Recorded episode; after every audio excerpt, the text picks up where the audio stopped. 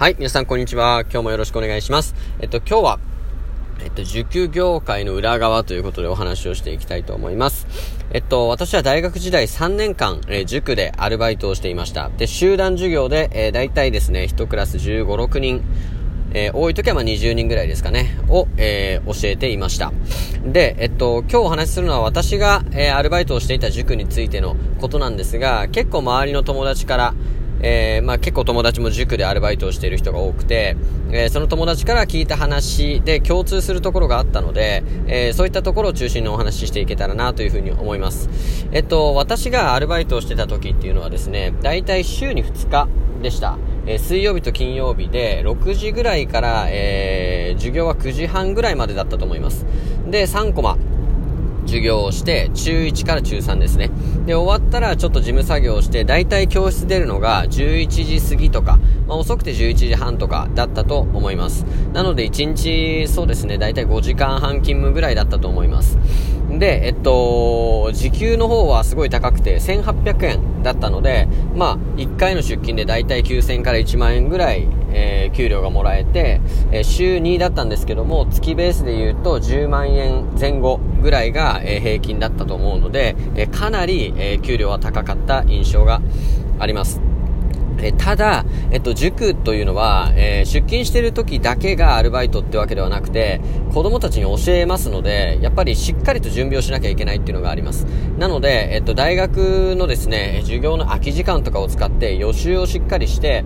それをベースに教えなきゃいけないですし、やっぱり、成績っていうのが、出さないとダメな、業界ですので、低かったら低いでいいっていうわけじゃないんですね。それを認めるというわけではなくて、しっかりと点数を上げてあげないと、やっぱりお金を払ってもらってるっていうことなんで、そこが一番になりますから、そういった意味では手を抜いて予習とかはできないですね。本当にしっかりと豆知識とか、面白い情報とかですね、そういったことも加味して、子供たちが面白いと思うような授業を展開しなきゃいけないって考えると、かなりの時間を費やしていた記憶があります。で、これ週2であるうちはいいんですけども、もちろん夏季講習、冬季講習とかがあるので、そういった時は週2以上になります。週3、週4となります。しかもコマ数が、いつも3コマで終わってたものが午後1時から、夕方までとか言って、6コマとか7コマとかを入れられることもあります。しかも1教科に絞って教えてたところが、僕は社会だったんですけども、それが英語を教えてねとか、算数を教えてねとか、教科が多岐にわたることもあります。はい、さらにですね、1月から3月、中学3年生の受験ですね、の時期が近づいてくると、大体塾っていうのは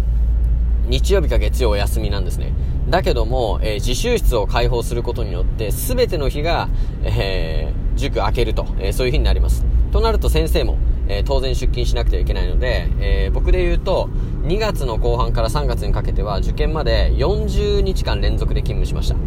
た。アルバイトです。はい、バイトでも40日連続勤務です。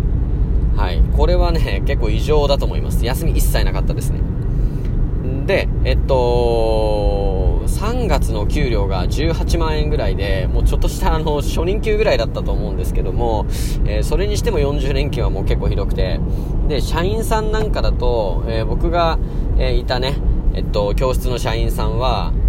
お盆から連休がないって言ってたので、それぐらいやばい、職場になってます。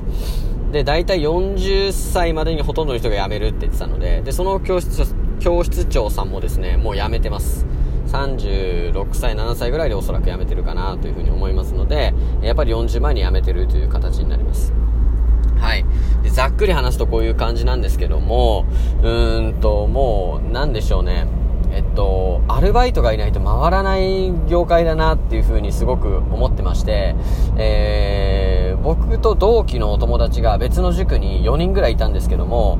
彼らが卒業した瞬間にその塾がやっぱり潰れてしまったんですよね。で、それぐらい後継者問題っていうのがすごくあって、実力ある先生方が辞めてしまうと一気に、経営が傾いてしまうという業界でもありますので、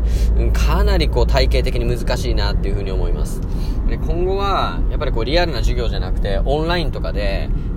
先生少数でも取りためて配信していくような形にしていかないと、かなりまずいのかなというふうに思いますので、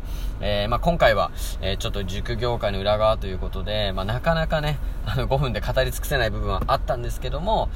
そういう実態が僕の時はありましたというお話をさせていただきました。はい、本日もご清聴ありがとうございました。